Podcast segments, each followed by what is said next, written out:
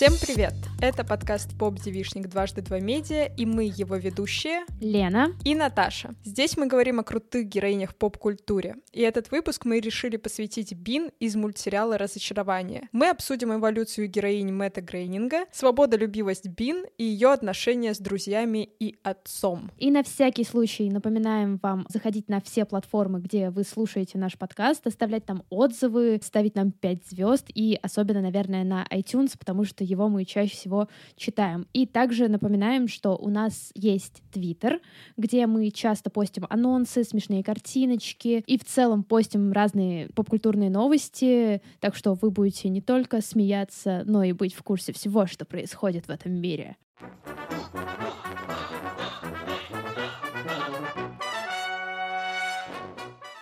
Лена, расскажи, как ты впервые познакомилась с Бин? На самом деле, когда я увидела анонс того, что э, вот выходит Disenchantment, я такая, окей, я никогда не смотрела нормально Симпсонов, я никогда не смотрела нормально Футураму, поэтому, типа, фамилия Грейнинга для меня была, ну, не то чтобы на слуху. Я знала, что mm-hmm. есть такой чувак, он важен для анимации, но он не важен для меня.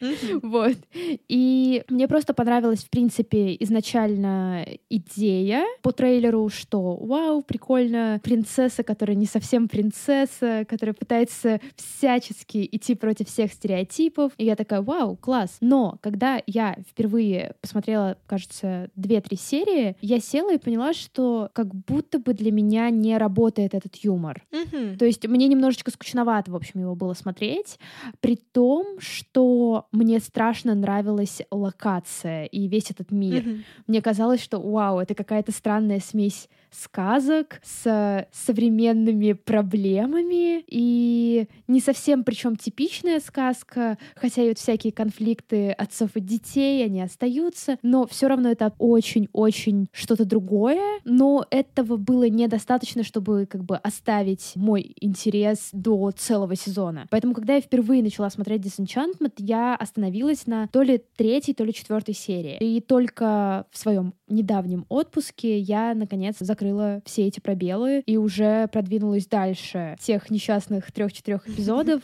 И на самом деле открыла для себя то, что, а, возможно, когда этот мультсериал выходил, я просто еще была не готова полюбить неидеальных героинь. Вот. А сейчас мне было даже интересно, потому что, мне кажется, наблюдая за Бин и за тем, как она постоянно совершает ошибки, которые, как мне кажется, я бы не допустила. Mm-hmm я, наоборот, чуть-чуть лучше узнаю себя как раз, что я себе не позволяю делать, что я, ну, просто считаю неприемлемым, и это как бы заставляет немножечко так остановиться и подумать, а почему я себе что-то запрещаю делать, действительно ли это нужно? Хотя чаще всего, конечно, пример Бин показывает, что да, не стоит этого делать, а то разочаруешься в себе. Вот, а как ты познакомилась с Бин и разочарование? Когда вышла первая часть, я ее полностью посмотрела, также было с остальными тремя. Это тот случай, когда я иду в ногу сериалом, что бывает на самом деле не так часто. И насчет того, что как раз какие там локации в мультсериале, мне кажется, это очень классно, особенно когда ты знаешь третью часть, где уже есть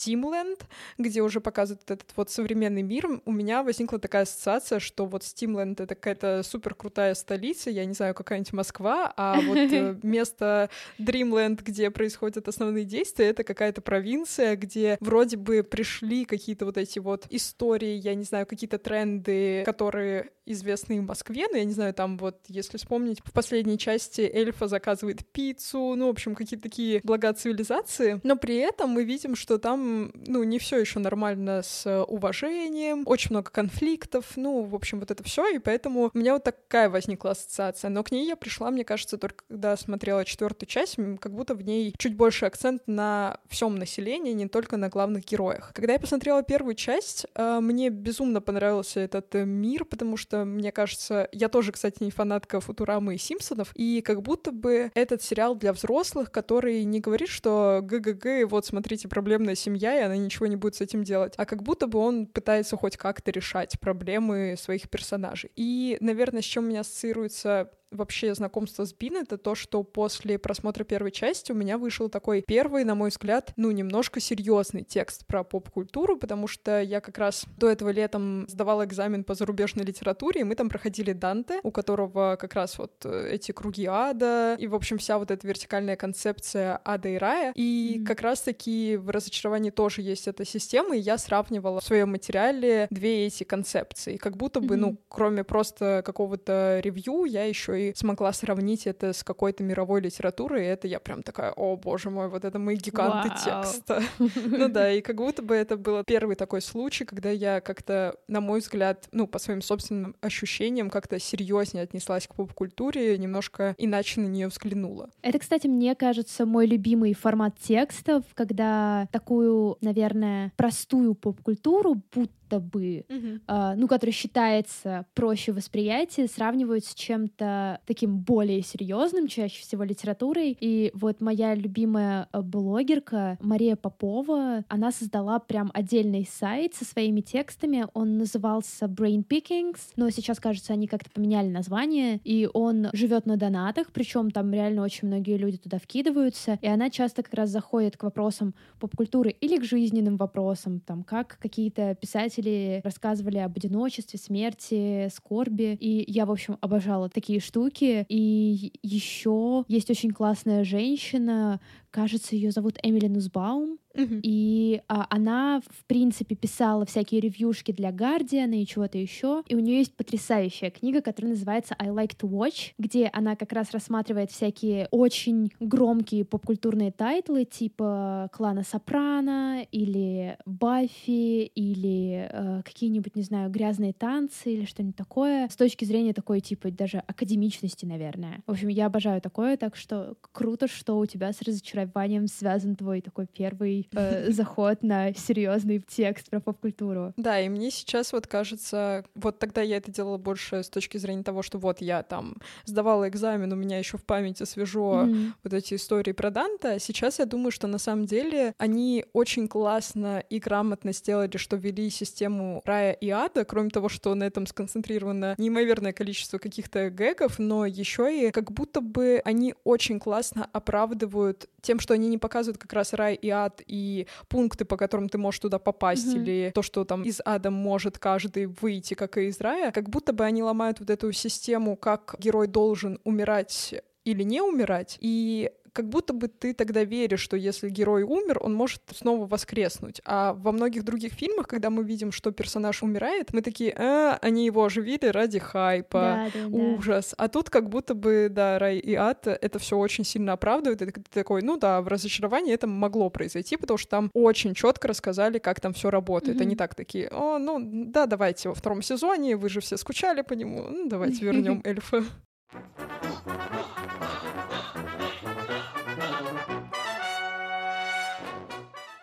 Еще, мне кажется, чем вообще покоряет Бин. И на самом деле я вот сейчас, опять же, как-то у меня очень много инсайтов пришло, чем дольше я смотрела «Разочарование», что она как будто бы, на мой взгляд, немножко похожа на коня Баджека по своему какому-то вайбу, тому, что вот она постоянно разочаровывается, она творит какую-то фигню, постоянно что-то ломается, но как будто бы у нее чуть проще жизнь, потому что, ну, мне кажется, нас все таки авторы так сильно не погружают на дно, хотя третья часть, на мой взгляд, самая тяжелая, потому что как будто бы там герои все разочаровываются во всем. И при этом Бин, мне кажется, в целом очень классный какой-то новый образ принцессы, и это всегда интересно, когда, ну, типа, у нас сначала были вот диснеевские вот эти инфантильные девчонки, mm-hmm. потом у нас пришла Фиона и всех э, разнесла, и такая, давайте новую моду, новый тренд на сильных принцесс, и это было классно, и ты вроде бы после этого, после Фионы, как будто бы не ждешь, что будет какой-то новый типаж принцесс, потому что, ну, вот два полярных варианта есть, а зачем нам третий, если, ну, и тем более мы очень поддерживаем сильных героинь, и тут вот Фиона есть, э, мы, кстати, про нее делали отдельный выпуск, если вы его не слушали, послушайте, вот, и как будто бы нам больше никто не нужен, но тут появляется Бин, и как будто бы она, ну, по моим ощущениям, в чем-то даже круче Фионы, потому что она как бы разрешает, что девчонки, вы не обязаны быть самыми лучшими, вы не обязаны хотеть замуж за принца. Фиона тоже, как мы обсуждали, как будто бы и без Шрека бы справилась, но все равно в Шреке у нас хэппи-энд. Они все равно остаются вместе. А здесь она как будто такая, типа, я не хочу замуж, я на все забиваю, и вообще я хочу бухать, э, тусить, э, батя отстанет меня.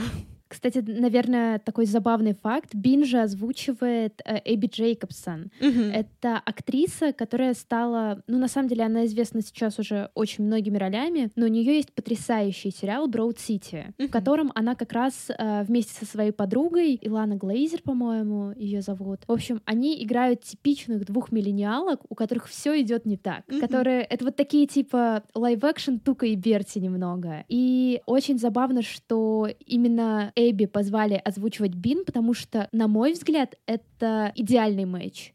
То есть и по ее образом до этого в поп-культуре, и в принципе, ну, мне кажется, ее голос у меня ре- реально очень хорошо связывается с э, образом Бин. И вот, ну, что для меня сильно, наверное, выделило Бин как принцессу, именно, ну, как потенциальную принцессу, потому что все-таки до полноценного образа принцессы в мультфильме или мультсериале ей вот как раз не хватает того, чего сильно хочет ее отец, это брак и Мгм. вот такие типа такое следование патриархальным нормам того, какой принцесса должна быть. Но то, что для меня выделило ее очень сильно, это вот как раз то, что она так много косячит. То есть ты, ты не можешь в нее влюбиться как в героиню толком. То- только если ты как бы максимально на дзене э, решишь, что окей, я буду воспринимать ее как реальную девчонку, которая может совершать ошибки, оступаться. Но тут ты смотришь каждый эпизод, и она каждый эпизод творит какую-то фигню. Мгм. Причем, ну, она пытается. Мой любимый эпизод с первого сезона, кажется, из первого сезона, там, где она пытается найти какое-то свое призвание, работу, и у нее ничего не получается, вообще ничего. Я сидела и одновременно такая типа, блин, с одной стороны, она довольно избалованная, наверное, потому что, ну, все равно она жила как принцесса. Ей все подавали на блюдечке. С другой стороны, я так хорошо понимаю ее страгл с тем, что ты не понимаешь, что тебе делать дальше и где ты пригодишься, что даже как бы какие-то простые штуки ты не можешь делать, когда она попыталась э, быть этой, господи, ну, пасти овец, Мгм. и все овцы просто скинулись с горы. Я такая, «О, господи, моя девочка, я тебя очень хорошо понимаю. Это просто история моих стажировок после университета. И как раз это, наверное, в первый раз, в первый мой заход на Disenchantment немножко меня оттолкнуло, потому что в тот момент, когда мультсериал только вышел, мне хотелось наблюдать за героинями, на которых я хотела бы быть похожа. Мгм. Мгм. Те, к которым я хотела бы стремиться, как к идеалам. Но на самом-то деле, типа, попкультурные героини, они тебе не должны это давать. На самом деле даже здорово, что Бин делает абсолютно обратное. Она как бы просто такая, блин, ну это я, сори. Не нравится, ну не смотри. Может быть, через три года ты снова вернешься к моему мультсериалу, и я тебе понравлюсь. А мне, наверное, безумно понравилась ее компания, что она тусуется с эльфом, и у нее есть личный демон. Блин, это так угарно, это какой-то телохранитель, но немножко наоборот. И, наверное, поэтому я продолжила смотреть с самого начала. Вдруг вспомнился фанфакт э, про то, как я смотрела как раз, кажется, после первого сезона, как раз или после второго. В общем, умер эльфа. И я это очень сильно переживала. Мы еще тогда работали в офисе, и я вот как-то очень эмоционально на это отреагировала. Мне кажется, я не плакала, но как-то очень прям бунтовала против того, что его убили. И я помню, что тогда вся редакция надо мной шутила, что типа эльфа умер, и когда он воскрес в новой части, я такая, ну, вы слышали, да? Вообще, возвращаясь немножко к Бин, мне кажется, это крутая история, она немножко похожа еще, я тут поняла, на Клауса, потому что там же тоже история про вот этого вот избалованного парня, которого отправляют работать почтальоном, то, что, во-первых, если это смотрит какой-то взрослый человек, он понимает, что если в дальнейшем он собирается воспитывать детей, что даже если у него есть возможность э, давать самое лучшее своим детям, то, возможно, стоит подумать, как это правильно подавать, чтобы не избаловать ребенка, чтобы он э, немножко, ну, учился жить, скажем так. И с другой стороны, людям, которые смотрят и такие думают, блин, вот этим людям, у которых все есть, им везет, и когда они видят Бин, которая при какой-то экстренной ситуации ничего не может сделать, ну, как будто это тоже немножко отрезвляет, и ты такой, классно, что у меня есть какие-то жизненные навыки. Да, да, да. И на самом деле, короче, на фоне того, что я смотрела это все в отпуске, а, у меня, в принципе, в отпуске был заход на пересмотр моих любимых фильмов или, там, не знаю, просто каких-то новых фильмов. И я пересмотрела свое любимое кино с Гретой Гервиг в главных ролях. Это «Милая Фрэнсис». Это фильм а, Ноа Бамбаха, по-моему, типа 13-14 года. Если его не смотрели, то очень советую. И он очень красиво смечился с разочарованием. Там это супер тихая, спокойная история, такой slice of life девушки 27-летней, которая не может понять, что ей дальше делать в жизни. Она не может найти стабильную работу, она все еще цепляется за свою лучшую подружку из университета, с которой они снимали квартиру вместе, и тут ее подружка собирается двигаться дальше, она нашла себе там супер стабильного партнера, и они готовы там переезжать в Японию по работе, а Фрэнсис сидит и не знает, ну, как бы, что сегодня вечером скушать, э, доставку или самой что-нибудь приготовить. Ну, вот в «Милой Фрэнсис» и в «Разочаровании» очень разные, наверное, ну, атмосферы, естественно.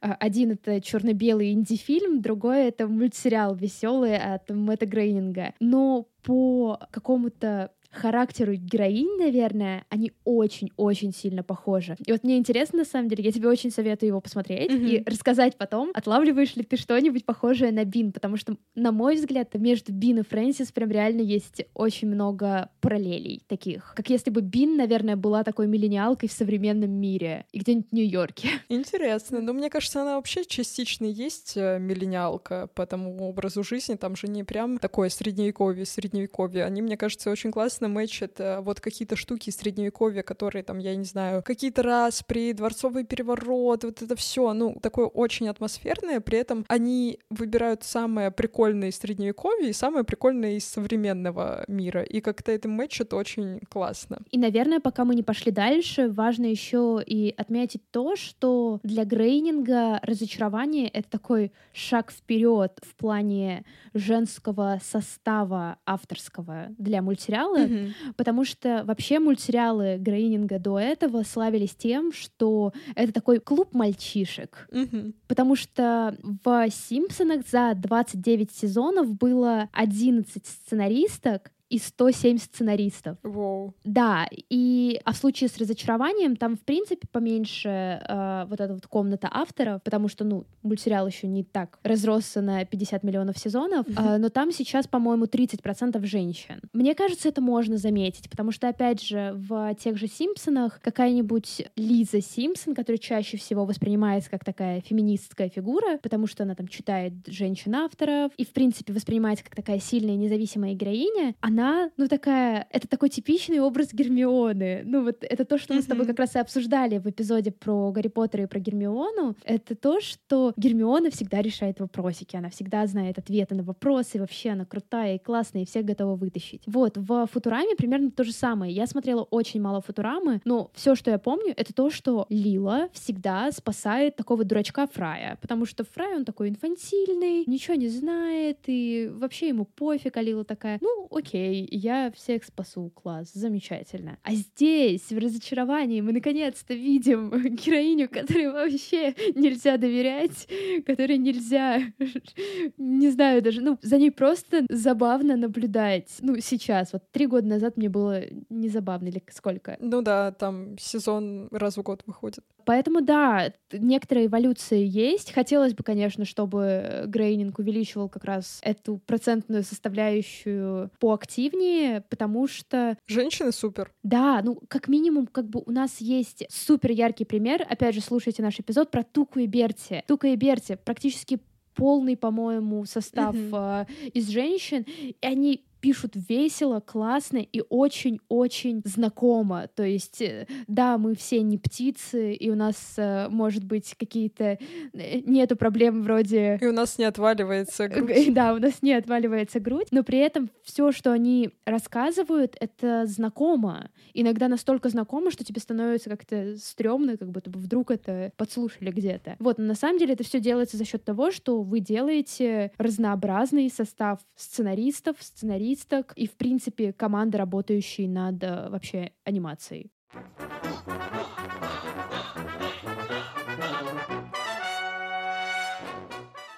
Да, но я тут, пока мы еще немножко не отошли от э, тейка про Бин и то, что ей нельзя доверять, немножко бы поспорила, потому что мне она немножко, наверное, напоминает Бриджит Джонс том, как она как раз постоянно косячит, постоянно что-то она не может нормально сделать, и все выходит только когда она честная, когда она честна перед собой, перед своим работодателем, перед своим мужчиной. И мне кажется, у Бин тоже есть немножко такая история, при этом за вот эти четыре части, мне кажется, она очень сильно меняется. Мне не очень нравится вторая часть, она как будто бы затянутая и как будто бы сильно направлена на то, чтобы нас познакомили с героями, но вот третья и четвертая, на мой взгляд, отличные. То есть третья мы видим, что она переживает вот этот вот полный брейкдаун, и ей очень плохо, и она разочаровывается во всем, как и разочаровываются другие герои, и она как будто бы на дне, и мне было интересно посмотреть, куда после этого дна мы уйдем, куда нас вообще уведут авторы, потому что можно было бы в этом погрязнуть, очень долго бы сидеть, и как будто бы могло стать скучно, потому что, ну, такие истории уже были, и мне кажется, Боджек немножко депрессивнее, чем разочарование, и, да, да,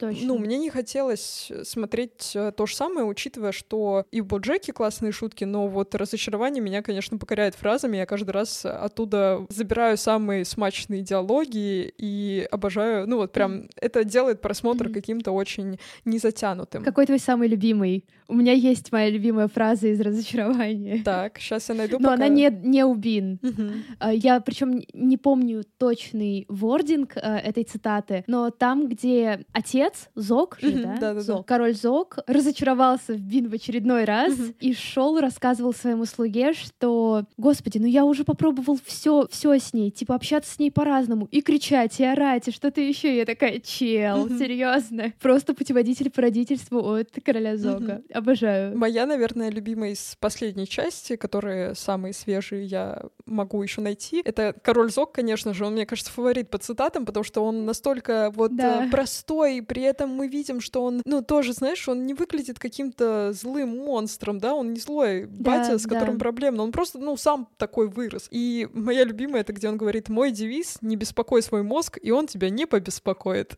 Я такая думаю, отлично, ты в целом-то прав. Ну, как бы, какие тут аргументы? Немножко возвращаясь к Бин, мне кажется, как раз-таки, если в третьей части она уходит на дно, то четвертая мы видим, что как раз ей надо быть более внимательной к Дримланде, ей надо защищать свое королевство, и она как будто бы берет себя в руки. При этом не уходят ее какие-то проблемы и переживания. Она также может замыкаться в себе, также может думать, блин, почему мне снится всякая ересь, типа, что с этим делать. Она не уходит от переживаний, мы не видим идеальную героиню, но мы видим, что она начинает действовать. И мне это очень близко, что даже в моменты, когда ты переживаешь кризис, у тебя может быть на него время, но, скорее всего, в какой-то момент э, жизнь такая, типа, хей, кажется, хватит переживать, у тебя больше нет на это времени, тебе надо спасать, э, работать или еще что-то. И поэтому, мне кажется, вот они очень хорошо вывели линию на четвертую часть.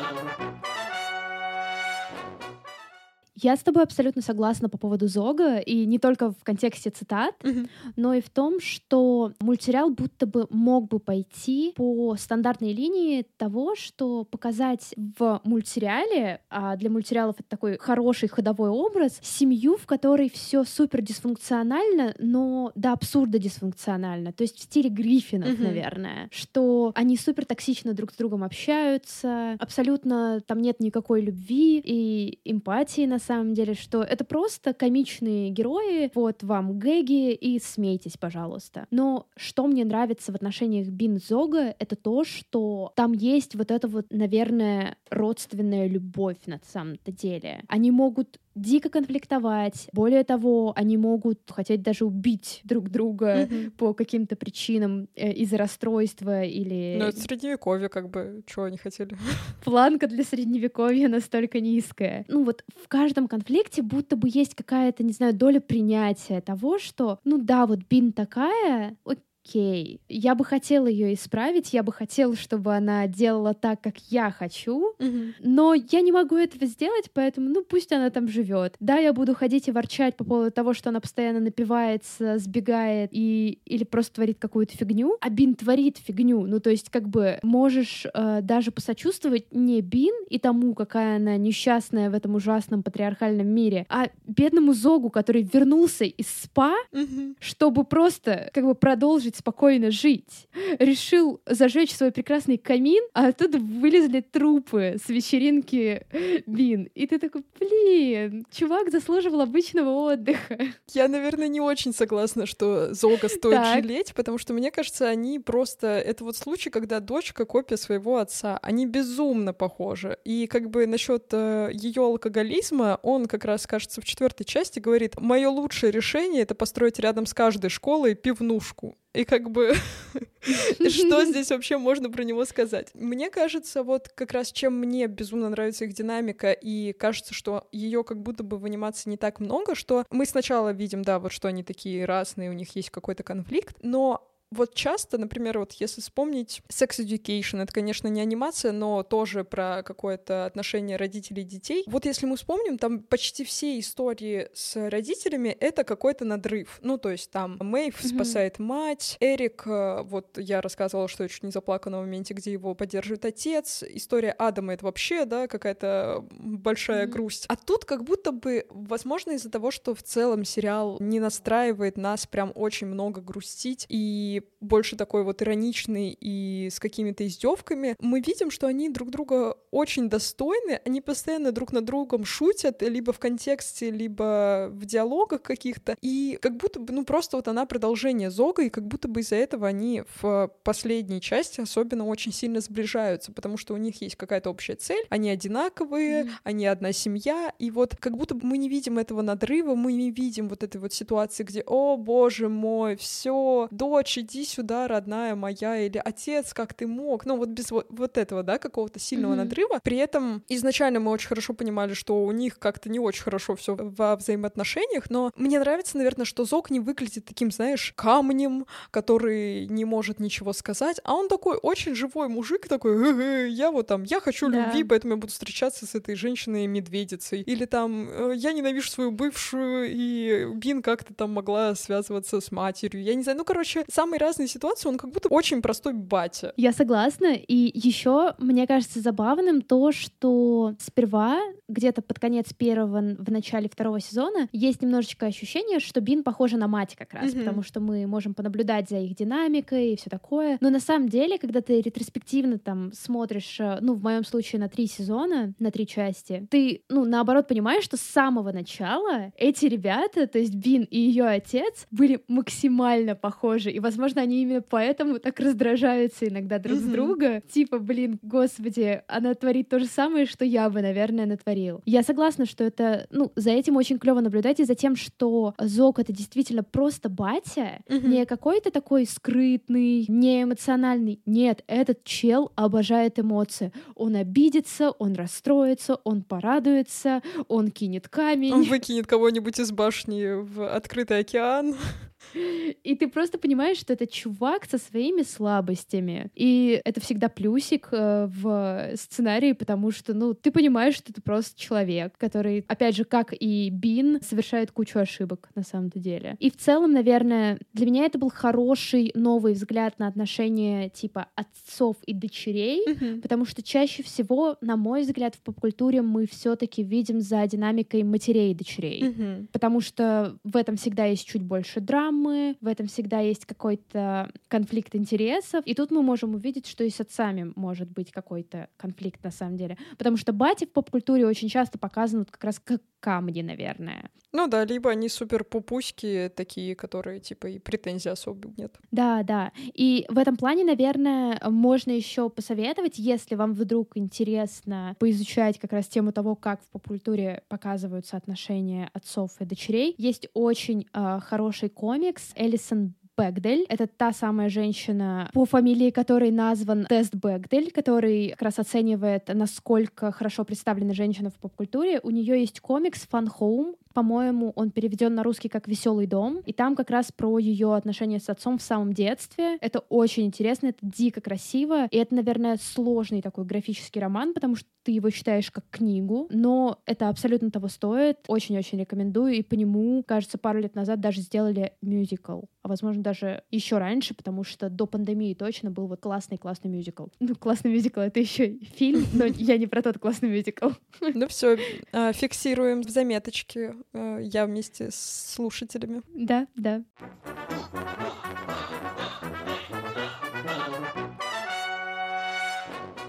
Если, наверное, возвращаться в самое начало, потому что на самом деле мне было интереснее всего даже пересматривать первый сезон, mm-hmm. потому что я смогла сравнить свои впечатления. Mm-hmm. Те самые негативные впечатления при первом просмотре, и сейчас я такая, а, окей, это на самом деле довольно интересно. И это потрясающий образ сбежавшей невесты, потому что это прям очень сильно отдавало вайбами фильмов Джулии Робертс в 90-х, mm-hmm. где она сбегала постоянно со свадеб, но в случае с Бин это всегда подавалось как что-то супер ироничное, особенно учитывая всю эту ее волну странных принцев и потенциальных женихов. И на самом деле то, что мне очень-очень нравится в разочаровании, что если появляется какой-то гэг, он, скорее всего, станет ранен гэгом, то есть он будет появляться дальше. Да, да, да. Опять же, этот свин, господи, я люблю свина, лучший, лучший Толстый чел свин, в мире. Паук.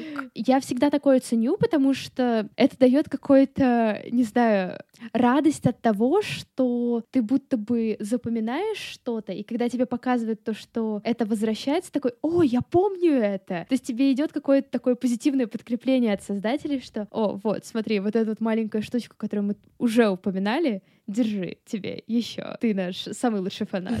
Ну, там, кстати, интересно, что я даже вот, когда только вышла первая часть, собирала пасхалки в разочаровании, которые взяты из Футурамы и Симпсонов, и там, на самом деле, есть какие-то штуки очень общие. Там, я помню, моржи в первой части, они такие же, как были, только в, кажется, в Футураме были моржи-убийцы или что-то такое. Ну, короче, там есть mm-hmm. вот такие пасхалочки, и мне нравится, что Грейнинг вообще в целом раскидывает их по разным мультфильмам, и что ты такой, о, класс, а я еще вот это вот люблю, и вот я увидел такой же там шар, кажется, еще был. Насчет сбежавшей невесты, мне кажется, это вообще интересная штука еще и потому, что в четвертой части, кстати, спойлер, она снова сбежит со свадьбы, и она уже там сбегает со свадьбы с сатаной. И в целом, как бы, если мы вспомним ее романтические интересы, мне кажется, во-первых, она как бы встречалась с русалкой, и поэтому интересно, что, мне кажется, все эти принцы в целом-то и не очень сдались. Но, с другой стороны, стороны, мне безумно всегда интересно наблюдать за их динамикой с эльфа, потому что они как бы друзья, и в какой-то момент тебе кажется, что эльф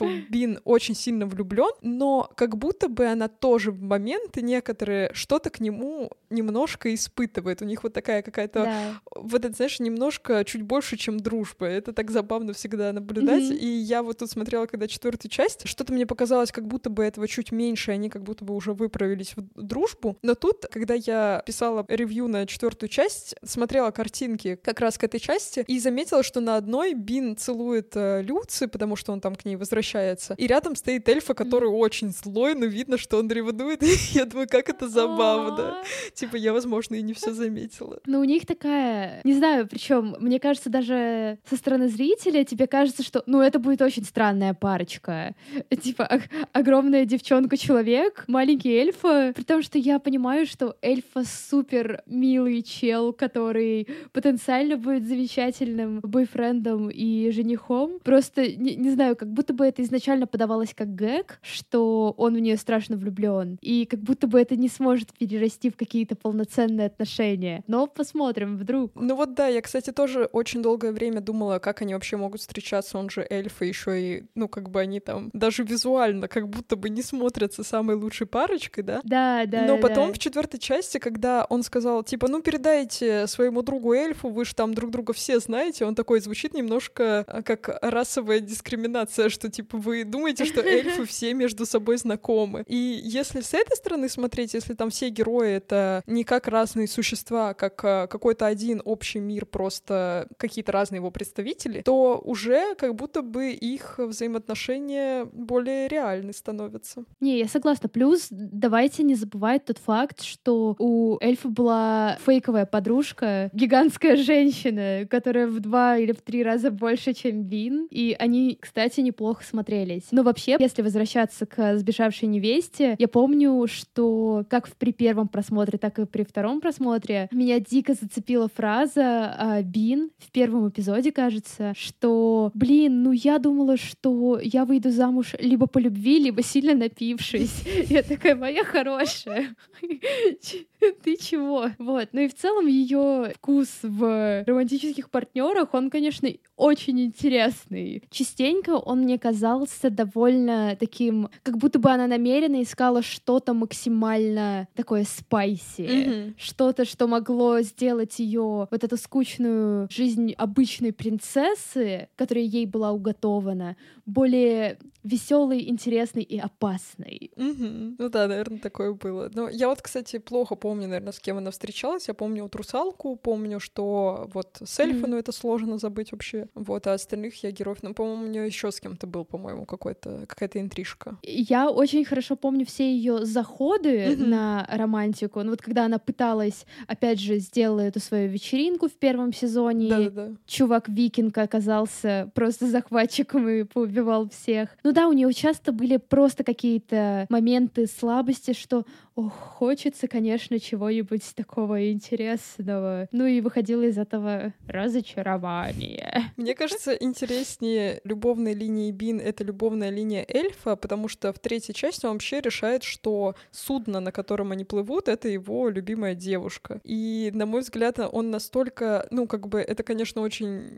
гиперболизированно, и понятное дело, что, ну, вряд ли он бы мог влюбиться в корабль, но мне кажется, он настолько разочаровывается вообще и в Бин, и в отношениях, что он вот как будто бы себя дожимает, и, по-моему, она же его тоже кидает, а, по-моему, там судно это в итоге ломается или что-то такое, он такой, нет, я не верю в любовь или что-то такое. Ну, в общем, как будто бы полное разочарование у всех наступает, и я сначала думаю, господи, что за трэш вообще, как может э, влюбиться эльф в судно? Я, конечно, все понимаю, но это как-то, это я не понимаю.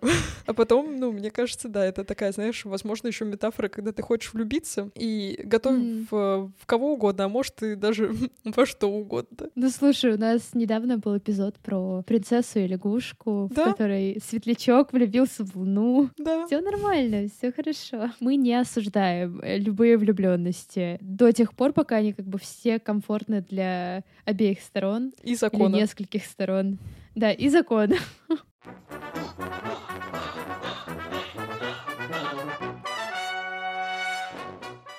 Ну а на этом, наверное, все. С вами был подкаст Поп Девишник и его вечные ведущие Лена и Наташа. И снова напоминаем, что вы можете слушать нас на любых платформах, где вы вообще привыкли слушать ваши подкасты, оставлять там отзывы, ставить нам оценочки. И, конечно же, забегайте к нам в Твиттер, ставьте лайки и делайте репосты, чтобы у нас наконец-то было 100 подписчиков. Мы очень хотим, пожалуйста. Мы хотим стать сотницами. И еще записывайте нам голосовые сообщения мы будем их очень от вас ждать. Обсудим в отдельных э, выпусках или в больших выпусках, если вдруг они совпадут с нашими героинями, о которых мы давно хотели поговорить. Вот, и пишите нам еще и про то, какие выпуски вам больше нравятся, каких героинь вы еще хотите, чтобы мы обсудили, потому что, ну, нам так, наверное, проще ориентироваться и понимать, что вам понравится, хотя мы все равно записываем про тех, кого хотим сами. Но мы все равно ориентируемся, правда. Выпуск про Дарью был. Иллюзия демократии. Иллюзия демократии. Ну а что, выпуск про Дарью был? Был. Про принцессу Лягушку был? Был. Ну вот, как бы про Бин я попросила. Вот.